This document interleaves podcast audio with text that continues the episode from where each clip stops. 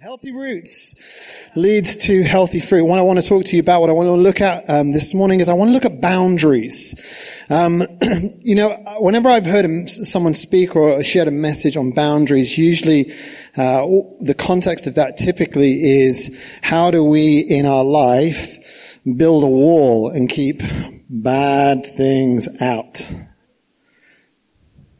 How this is this is the context obviously that most people think about and have experienced the context of boundaries but i want to broaden our horizon uh, today i want to look at what biblical boundaries look like how uh, they are given from god and some strategy within looking at the the our lives and the boundaries that revolve around and outside of our lives, how there are some very intentional, very practical things that we uh, have responsibility for. How many of you realize that you are responsible for your life? If you didn't realize that, that's um, a really good place to start. That responsibility uh, for you starts with you. Um, but ultimately, if we think about boundaries, and this is what I want to go after this morning, I, don't have a uh, a set passage that I'm going to be building this around. There's a few scriptures that we'll pull out and we'll journey with a bit today. But um, hopefully, uh, as those verses come up, you can scribble them down and take some time to meditate on this stuff this week. But anyway, effectively, what boundaries are is, is they are Essentially, they are a property line. They distinguish for us helpfully what uh, uh, what is mine and what is not. And um, and if you think about it in the context of of your home, if you're a home owner, uh, then ultimately. What your property line, your boundary line helps you distinguish and understand is what you're responsible for. And ultimately what you're responsible for lies within in these boundary lines. And this is what I want to try and talk about with us today. I, um, I, one of my, this last couple of months has been an exciting journey for me in my leadership. Uh, I have seen one of the greatest challenges come to my leadership, and it has nothing to do with church. I, uh, Sarah and I, our home that we own is on a private road. Now that sounds very grand, but let me tell you, it's not because effectively, being living on a private road, I own a number of very large potholes. Uh, so that really is the extent to which uh, the blessing of the private road ex- is extended to me. It's that I own some potholes, um, and uh, I had to point the leadership of my life at uh, 24 other houses, and therefore the residents that live in them, and I needed to convince them uh, through the equity of my leadership uh, that we were in fact legally responsible for our road and we needed to deal with some pretty major issues. In fact, we just found out that one lady who moved on to the street, she had her mortgage refused because there was not an informal or a formal maintenance plan on the road. So her mortgage company said, you cannot have a mortgage because it's a private road and there's no plan and we won't give you a mortgage. Anyway, so this, we, we found out this and I, I realized, gosh, I need to get our residents together and we need to figure out how are we going to deal with some of the issues. Because what we discovered was, is that is that um, uh, as, an, as a homeowner on a private road, and actually I managed to convince, so we are having our road resurfaced in two weeks' time. I managed to convince the other residents to part with a lot of money to all come together. And apparently, over many, many years, different residents have tried to get other residents together to do this kind of thing. And in 20 years, it's never happened. They couldn't agree on whether they were to have trees or not on the road, let alone have the surface. But we're, every single, every single resident is contributing to have it. Isn't that amazing? Amazing. Anyway, just how good a leader I am. Anyway, so what we discovered uh, in this journey of understanding our responsibility, and this is not just responsibility in terms of do I want to or do I not, it was actually what's my legal responsibility, that actually the, the property bounds of, of our house are the width of our house and then extend to the very middle of the road. And I'm responsible. And when you start to think about that level of responsibility, I start to then really consider the fact that if someone came down my road and was to fall in one of those potholes, break their leg, I would be responsible. We as residents, there would be a responsibility. Because one of the things you realize, and when, and this is what happened, we went back to our deeds. We went back to look at what's the legal boundary lines that we, that mark out our property and therefore distinguish what am I responsible for. And so in looking back at the deeds, we all became acutely aware that we are legally responsible for our property, what's on our property, the width of and out to the middle of the road. And, um, and so when you start to realize that you're not just responsible based on, ah, do I want to or do I not, but I'm legally responsible, you start to realize there's an onus on me to understand what, where, do, where, where does my responsibility lie and what am I going to do as a result? What decisions am I going to make as a result of the responsibility of what my boundary lines mark out for me, what these boundary lines, what these property lines distinguish, become my responsibility. And we'll talk about this as we go through this morning.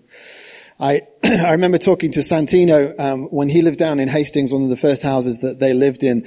Uh, neither Emma or Sana would tell you are good gardeners at all. Um, terrible gardeners, and uh, and their grass was all really, really long. And he told me about this time when uh, uh, his neighbor actually popped his um, popped his head over the fence and said, uh, "Listen, would you like to borrow my gerbils. No, guinea pigs. Would you like to borrow my guinea pigs? This is an odd thing because what his neighbor would do is he would have an outside pen with these guinea pigs in and then he would just move his pen around the garden. It would keep his grass. But this neighbor had obviously become so enamored with the way in which San was looking after his grass. He offered to lend him his animals to cut his grass, which I thought, but this is the thing, you know, we're responsible for our garden. You know, if, I, if we pull that analogy and if this, if this, my life, the residence of my life is like a garden, I'm responsible for what grows here. And in this context of healthy roots and, and healthy fruit, the reality is, is that we have to be acutely aware of, of where, uh, what my responsibility is inside of there. And I want to talk about uh, three things just to begin with that I want to help frame what I want to share this morning, which really are three, um, three uh, keys to what biblical boundaries are, and then later on we'll, uh, and why they're there, and later on we'll look at um, three, three ways in which we engage with this, uh, this process of taking care of what is our responsibility. So the first point is this. There are biblical boundaries in place, and the first point you'll see it on the screen is this. It's to help us understand what am I responsible for? What am I responsible for? 1 Corinthians 3 verse 8 says this, the one who plants and the one who waters have one purpose, and they will each be rewarded according to their own labor. There's a reality that, that God looks at us as individuals. He deals with us specifically as individuals and, and I'm responsible for me and you're responsible for you. Good. You worked with me. No one else can live your life for you. No, I can't. No one else can live my life for me. You know, being absolutely clear about what I'm responsible for in the boundary lines of my life help me understand what I need to take responsibility for and therefore what I need to do in the context of my life to take that responsibility. Responsibility is not some sort of passive thing. It is very much uh, an awareness of something that my life has a responsibility towards and then building my life and making choices and decisions according to that responsibility and what I want to see develop, grow and be healthy in this environment. Now that could be either depressing for you, it could feel heavy for you, or it could be very empowering to your decision making as you consider, I have a life there are boundary lines, healthy boundary lines around that life, and what grows in that environment, what grows within that property is my responsibility. It can either sit heavy on you or it can be incredibly empowering. I pray that with Holy Spirit's help this morning, that it would become incredibly empowering to you this morning. Because ultimately, either this awareness of our responsibility is either a catalyst for us to consider what's going to grow here and then either taking the time and the energy to nurture certain things or taking the time and the energy to rip certain things out, this is going to be our choice. This is going to be how we engage with the responsibility of what lies here in the garden of our lives. But there's a second reason why God creates biblical boundaries. And, uh, uh, and I'll say this, I believe that God gives us biblical boundaries because He has a desire to keep us safe. Biblical boundaries are there to help keep us safe. Listen, I want us to be absolutely clear. that when it comes to our lives, and when we're thinking about our lives, we're thinking about this beautiful shape here. When it comes to the landscape of your life, the landscape, the garden of your life, I need us to be all very, very clear. There is a very real enemy who has very real um, objectives towards your life. Can I just show you what those are? In John 10:10 10, 10, it says this: "The thief, the enemy, the devil comes only to steal and kill and destroy." Now those are some very clear objectives that we have in terms of an enemy that would love to, in the landscape of my life, in the garden of my life, would love to see death, destruction, and ultimately things stolen from me. Like this is a reality, okay? I love the counterbalance to that reality, which we find in the same verse, which is this. Following on, I have come that you may have life and life to its full. That's God's, that's Jesus' pointed objectives towards you in the light of a very real enemy. He says, I've come, Jesus has come, that you would have life and have life in all of its full. So we have an enemy that would love to steal from our garden. He would love to destroy our garden. He would love to, to steal, kill, and destroy anything that gets planted here in, in health. But conversely, we have Jesus who would love to see nurtured in our life things that would create life and create health and beauty. So we have to just be aware that these two things are going on. God absolutely is a father who is positioned to protect you. He wants to lead you into the fullness of life. But that's not, again, a passive thing. You know, we talk about having a relationship with God, and that's exactly what this thing is. It's a relationship. You know, relationship with God is not an insurance policy uh, that keeps us away from and deters us from having any difficulty, challenge, or problem. That's not what relationship with God is. It's a relationship where, just as in any other healthy relationship, there's a part that I get to play and there's a part that God gets to play.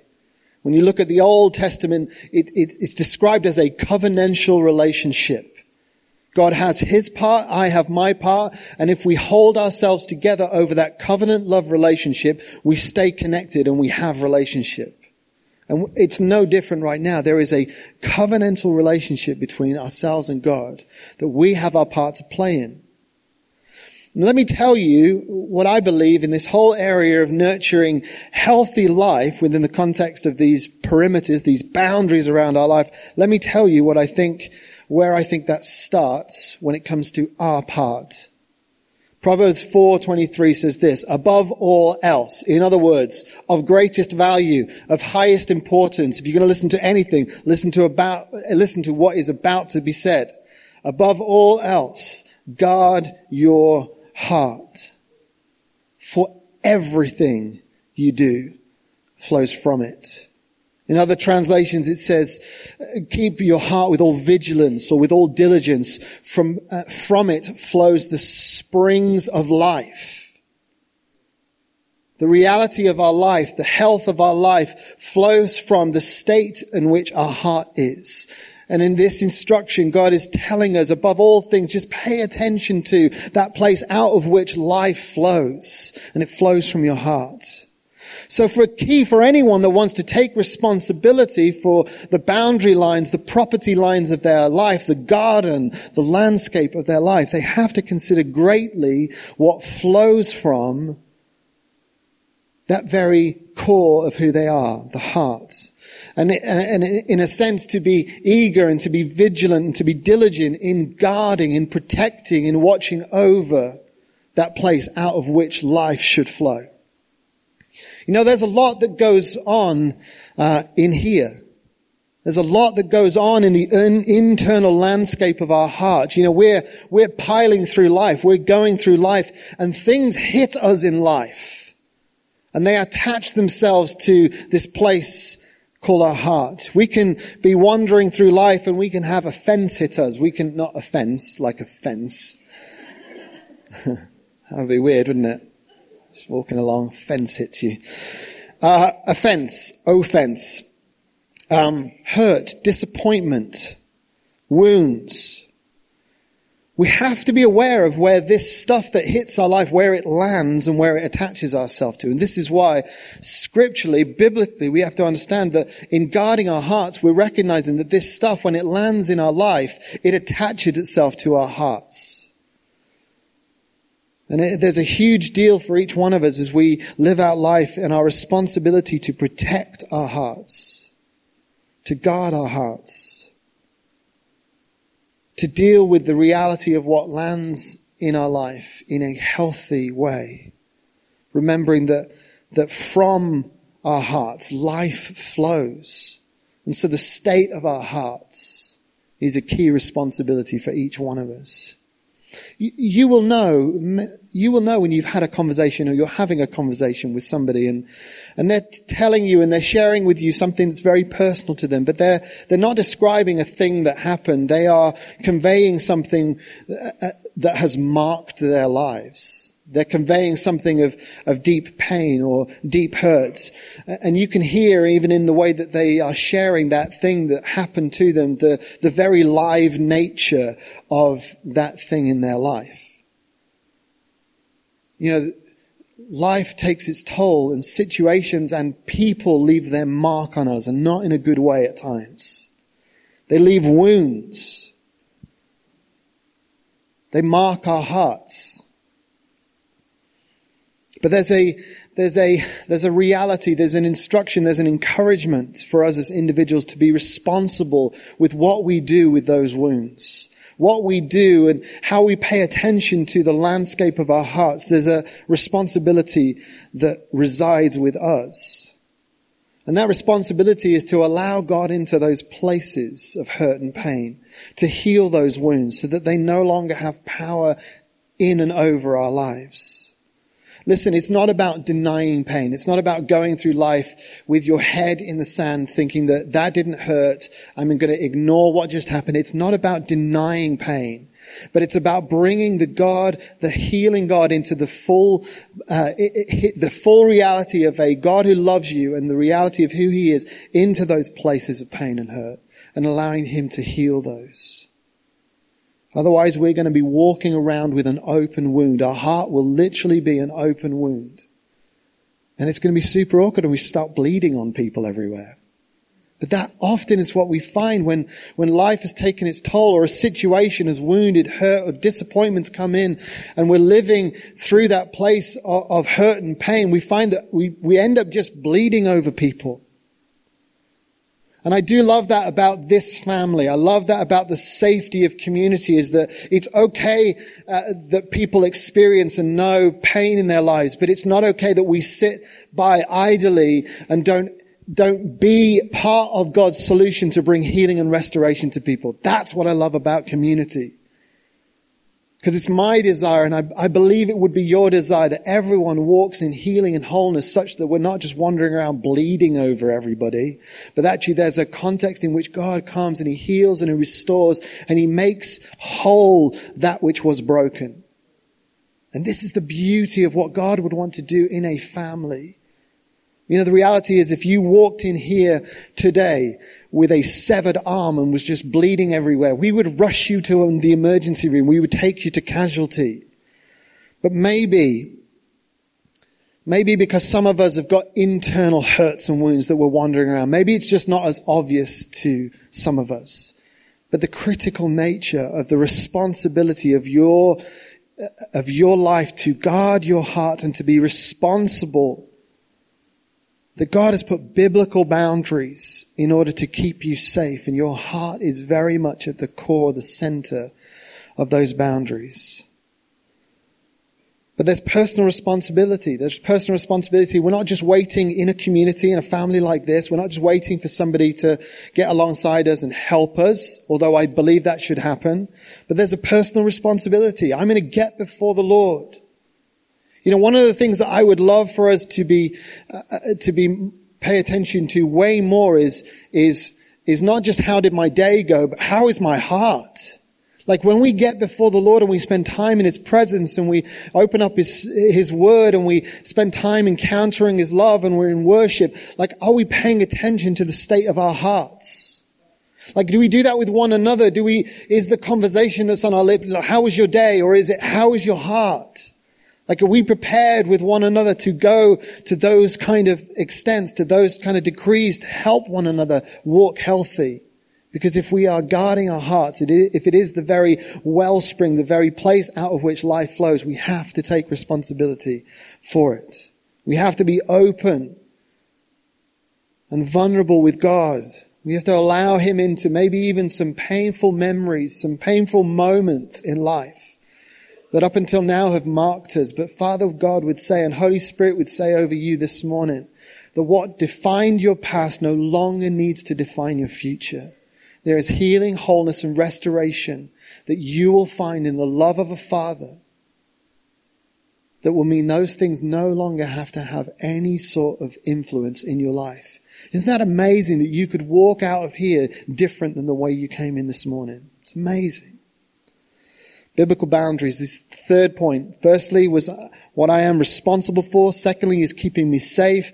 Thirdly, I believe that God sets biblical boundaries that our life, the landscape of my life, has boundaries in it because it sets limits and importantly, it knows the standard. You know, biblical boundaries, they give us limits. They help us understand what do I allow into my life? What do I not allow into my life? It's about us saying, being able to say, no, no, no, that's enough, stop.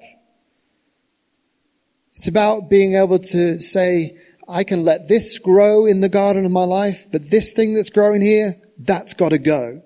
Listen to what David says, Psalm 101. I love this as David, I think, just reflects on the landscape of his own life, the garden of his own life. Listen to what he says, Psalm 101.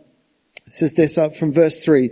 I will not set my eyes, um, sorry, I will not set before my eyes anything that is worthless.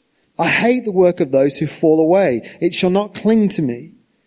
I preserve, uh, uh, uh, sorry, a perverse heart shall not be far from me. I will know nothing of evil. Whoever slanders his neighbor securely, I, secretly, man, I'm cold and tired and trying to read. I will destroy. Whoever has a haughty look and an arrogant heart, I will not endure. In other words, if you've got that stuff floating around your life, you're not going to get close to me. I will not, I will, oh man, read Phil. I will look with favor on the faith in the land that, will, uh, that they may dwell with me. So in other words, where there's faith and there's favor, I'm going to let that be close to me. He who walks in the ways that is blameless shall minister to me. Where there's holiness and righteousness displayed in your life, you can come close to me. You can be someone that influences me. Verse 7 No one who practices deceit shall dwell in my house. No one gets in my property line with that kind of life. No one who utters lies shall continue before my eyes. You can listen to David and he's, he's acknowledging that um, what he's going to let near his life, what he's going to let in his property line. He's, go, he's making very clear distinguishing, limiting lines, standards by which he's going to live his life. And God has these limits too. That's why we find in scripture biblical boundary lines that we're to live by. It's not the kind of limit that says you're in and you're out, but it, it is the kind of limit that expresses a standard. God has a standard for our life. We need to, we need to be acutely aware of what that standard is because it's, it's that standard that needs to define what we're responsible for in here.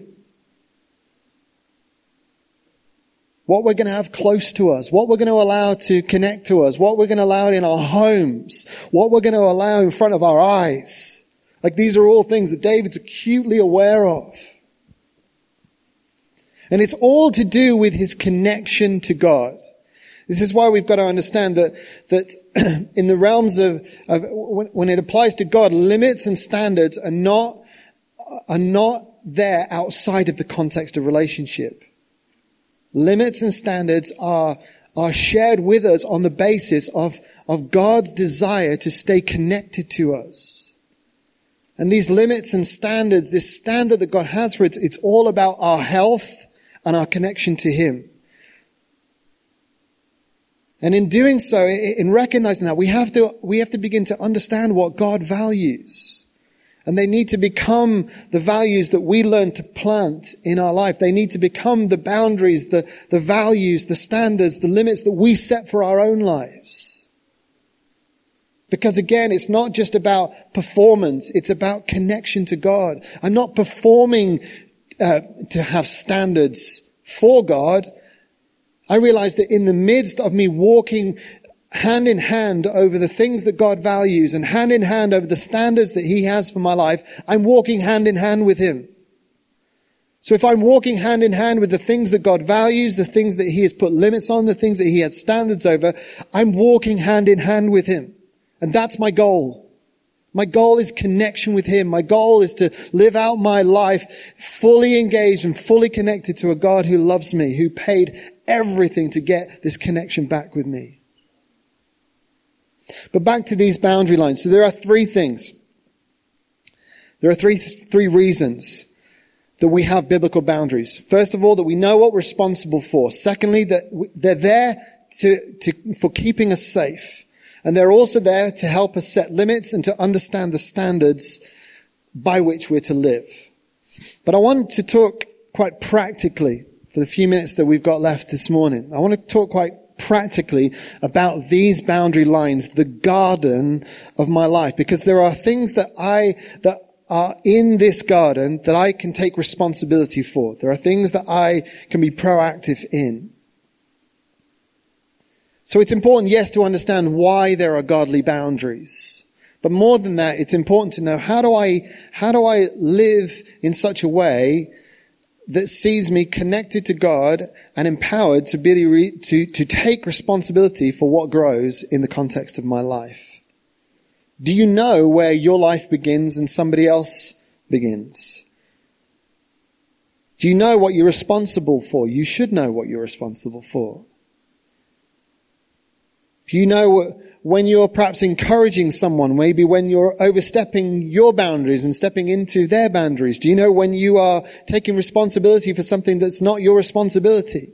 Like, are we aware of some of these things? And the picture is very much like a, a garden. And in the garden of my life, first of all, I need to know who owns the garden. And I'll come to that in a second. But there are some other questions that are worth maybe even writing down for you to consider this week. Who owns the garden? Who's responsible? Who gets to come in? Who's planting? What is being planted? And what fruit am I producing? All of these questions will help you uh, take responsibility for what lies inside the garden of your life. And first off, I want to clear up that first question for you because I think it helps us understand um, the place from which we get to be really intentional. When I ask the question, who owns the garden, you might first think, well, I own the garden, it's my life. We already established that. My life is my life, that's my responsibility. Your life is your life and you're your responsibility. But actually, when you read 1 Corinthians 6:19, it says this, do you not know that your bodies are a temple of the Holy Spirit who is in you, whom you have received from God? You are not your own. There's actually this fundamental foundational understanding that, that in our relationship with God, uh, in stepping into this relationship, that we're, we're God's. And so it's important to know in the, in this picture that, that Jesus came to rescue you that Jesus came to rescue the landscape of your life. He came to rescue your garden. And in rescuing you, He also has everything you need now for you to look after this garden, for you to look after this life, for it to be healthy and whole and flourishing.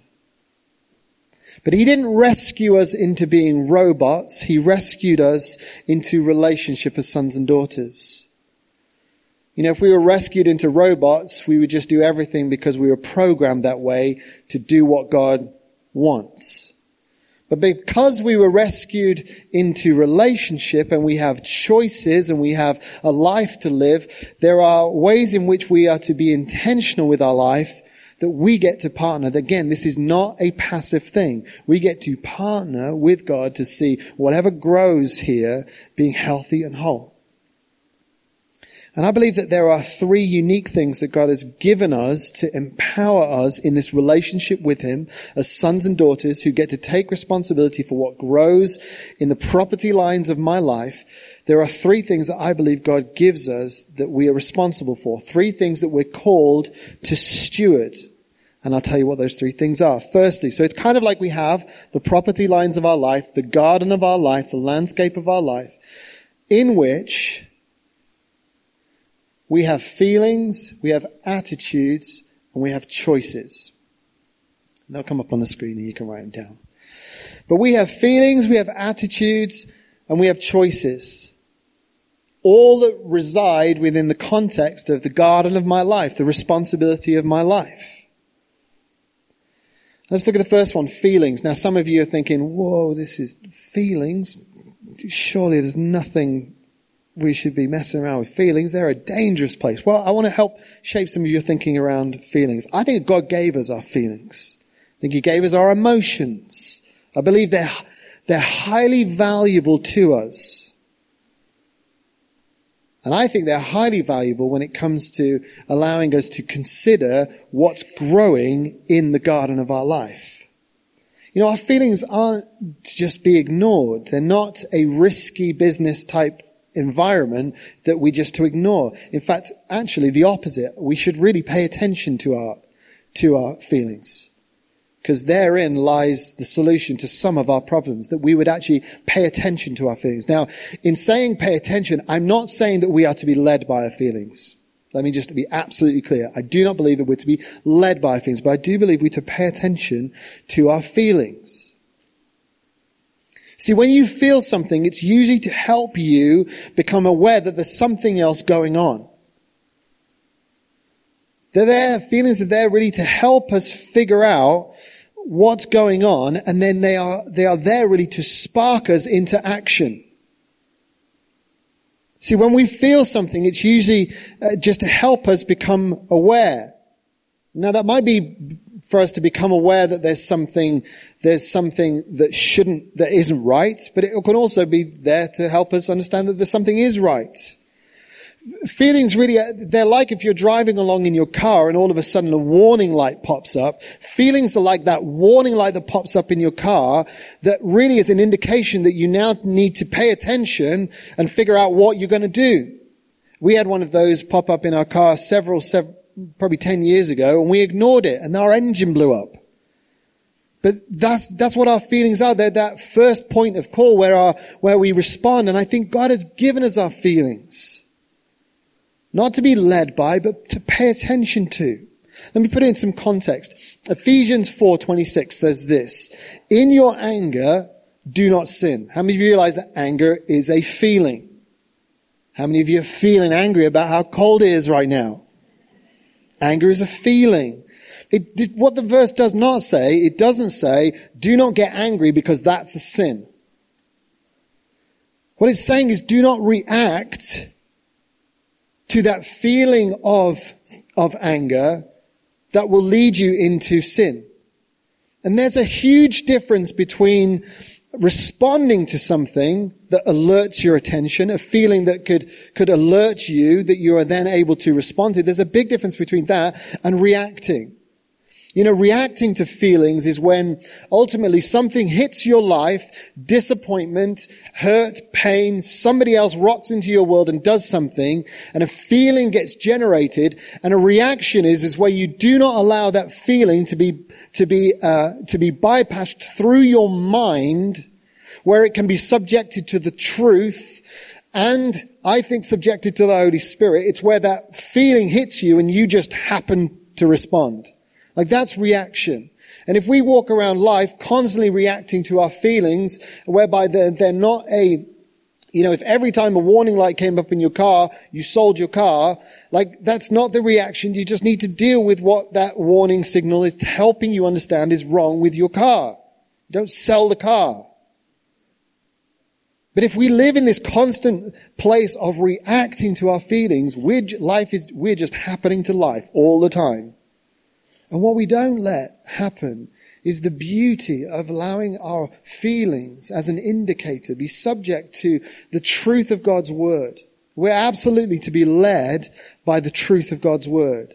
And we can subject our feelings to the, the full truth of God's word, and we need to do that. And twinned with subjecting that feeling to the reality of Holy Spirit in us. And see, when we do that, when we do that, we don't, we don't bypass those things. We actually learn in life to respond. And there's a very big difference between reacting and responding. You know, when I respond, it's, it's a totally different place. Take that Ephesians 4.26, for example. If I have an interaction with someone and it causes me to feel angry, if I react, then they just get the full force of me right back at them. But if I respond, the first question I ask is, why do I feel this way? That's a really helpful tip for you. Write that down. Why do I feel? Why do I feel this way? It's a good place to start. Why do I feel this way? This is a hugely important question for us as we consider how we respond. Because the reality is that some of our feelings might not even be on, on, be based on anything very real. You know, we could have an irrational thought that our feeling kicks into gear. We could be deprived of sleep. We could be freezing. It could be stress related. Dare I say it could be hormonal related. Amen, husbands? It can be any a number of things that do not reside in a healthy place out of which we can, we can respond. But actually with anger, so if I feel angry, why do I feel angry? Well, it's because you've hurt me. And here's what I can then do with that feeling. I get that opportunity to take that feeling and to have it redeemed. I get to not, I get to allow it to be a warning, not a master. This is the difference between reacting and responding, that actually that these things are a warning, they're not a master. And then I've got the opportunity to allow that feeling to come through some truth. And the truth is, is that the Holy Spirit leads me, not my feelings. That if someone's hurt me, that God loves that person. That actually the truth of God's word is that I am to respond by loving my neighbor. That actually that I am, I am guided and led by the Holy Spirit. And the fruit of the Holy Spirit is that I would respond with peace and with patience. And you can see that already we've gone from a feeling through a process to be able to respond. But feelings aren't bad. They are just there in our garden as a beautiful warning system to help us go, what's going on with me? Because again, it's not, I'm not responsible for you. I'm responsible for me and my feelings help me do that. But we're not led by our feelings. We're led by truth that is aligned with faith that allows me to have healthy feelings. All of, all, um, all of my feelings, all of the way I feel, it's in my garden. It's not in your garden. I can't blame anyone. I can't say, but you hurt me. You made me angry. You made me feel angry. No, anger is in my heart. It's in my garden and therefore it's my responsibility. What about the second thing? Attitudes. Our attitudes are in our garden. They're our responsibility. What we think, about things, how we judge, how we assess certain things. It's all our responsibility because uh, it, it, it, it's in my garden. And therefore, I have a responsibility uh, within the context of, of, of my attitudes to realize what attitudes are going to uh, produce healthy fruit and what attitudes are going to produce unhealthy fruit. How many of you um, ever catch yourselves in life going, oh my goodness, I'm literally, I've become my mother? How many of you, like the, the, very things that when you were growing up as a teenager, you used to like mercilessly mock your mother and father for, and then you're like, oh my goodness, I literally do those things. Anybody? Or is it just me? Alright. Thank you for your honesty. Listen, I think there are attitudes and things that we learn at a very young age. Let me read you Jeremiah 22, 21. It says this, I spoke to you in your time of prosperity, but you said, I will not listen. This has been your attitude and practice from your youth. You have not obeyed my voice. This has been your attitude and your practice from your youth. I think for some of us, we need to consider our attitudes and where they are, like where did they start? Like where did these things get seeded in my life?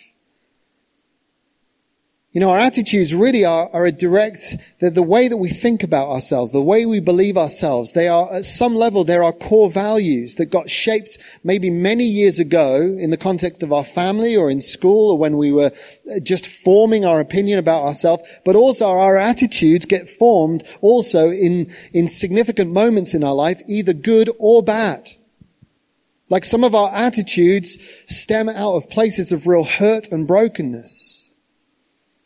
Listen, if we were told that we would never achieve anything, and that becomes the belief about yourself, then, then that is what shows up in the attitudes of how you treat yourself and also how you, how you expect to engage with other people around you.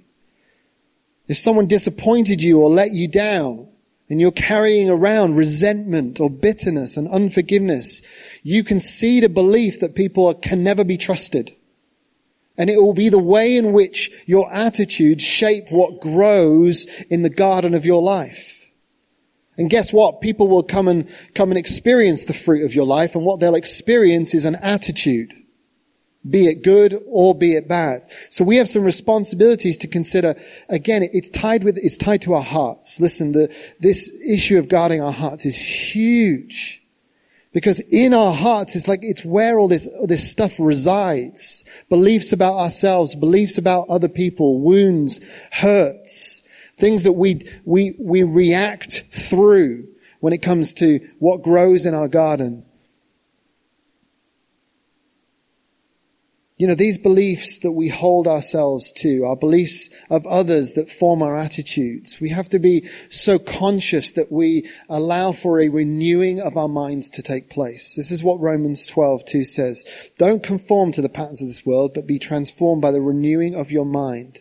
Then you'll be able to test and approve what God's will is let me read you this. This won't be on the screen, but Ephesians 4:23 to 24 says this, to be made new in the attitude of your minds and to put on the new stuff, the new self, created to be like God in true righteousness and wholeness. Listen, there's a proactive approach to our attitudes. We cannot simply think that this stuff will melt away over time. If you are hard in your heart and your attitude towards people, Please don't allow time to be the great healer. God is the great healer. Like time will not be the great healer. This stuff will not dissipate. You'll just be angry, disappointed, aggressive, hurtful, and it will demonstrate itself in the fruit that you grow out of your life unless you allow the, the renewing of your mind and the healing of your heart. Like it's that serious. What grows in the garden of your life is your responsibility. And finally, choices. Choices really stem from all of this stuff and it's all really interwe- interweaved. You can see that actually if I've got, if I've, if I've got feelings and attitudes in the mix, then actually where my choices begin to start shape will really dictate whether I'm producing healthy fruit or not. But again, choices are your responsibility. No one can make the choices of your life. I'd love to make your choices for your life. For just one year, give me a chance. I'll make, no. James 2 verse 17 says this so too faith.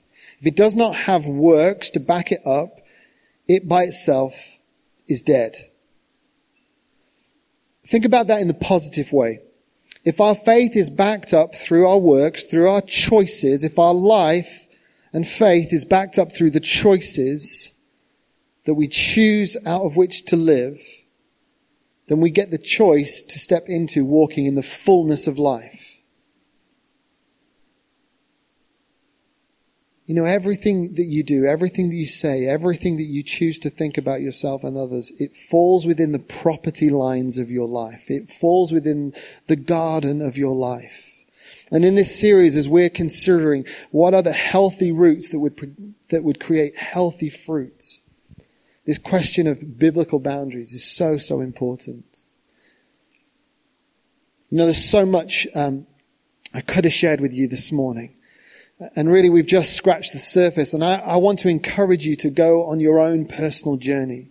There's much in what I've shared that I think would be a cause for personal reflection. For me, this journey, this, this last couple of weeks as I've been processing this has been a journey of personal reflection.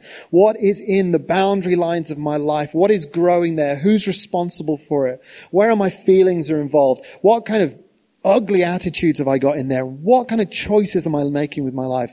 This, this, I believe is a word from God that would act as a mirror for your life this week. That if you allow Him, if you allow Holy Spirit to come and, and to breathe His life into the landscape, the garden of your life, and you consider what proactively and what you're going to take responsibility for, I believe that we, corporately and we as individuals, can see really healthy things grow within the property lines, within the garden, with the landscape of our hearts and lives. Why don't you stand? I'm going to pray for you.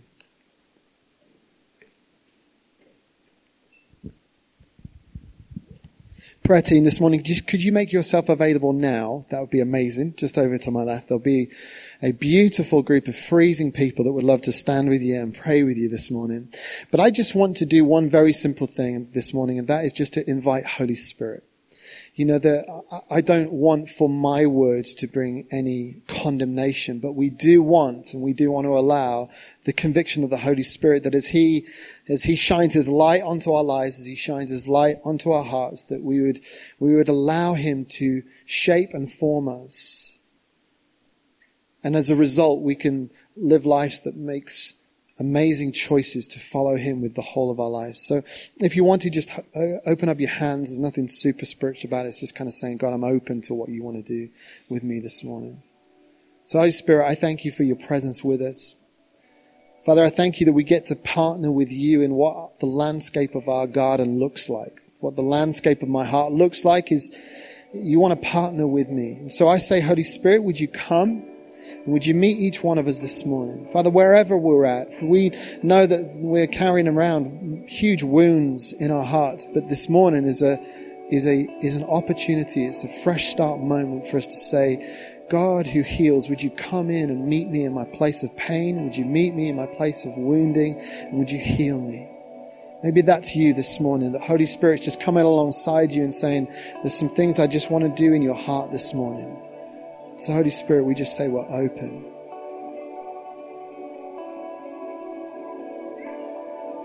And Holy Spirit, we just say that we want to partner with, with you. We want you to lead in our lives. We want the truth of your word to lead in our lives such that the landscape of our hearts stays whole and healthy.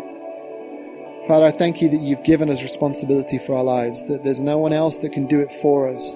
But I thank you that you take us by the hand, Holy Spirit, and you lead us into all righteousness. You lead us into health and you lead us into wholeness. So, Holy Spirit, just have your way. In Jesus' name. Amen. Prayer team are there.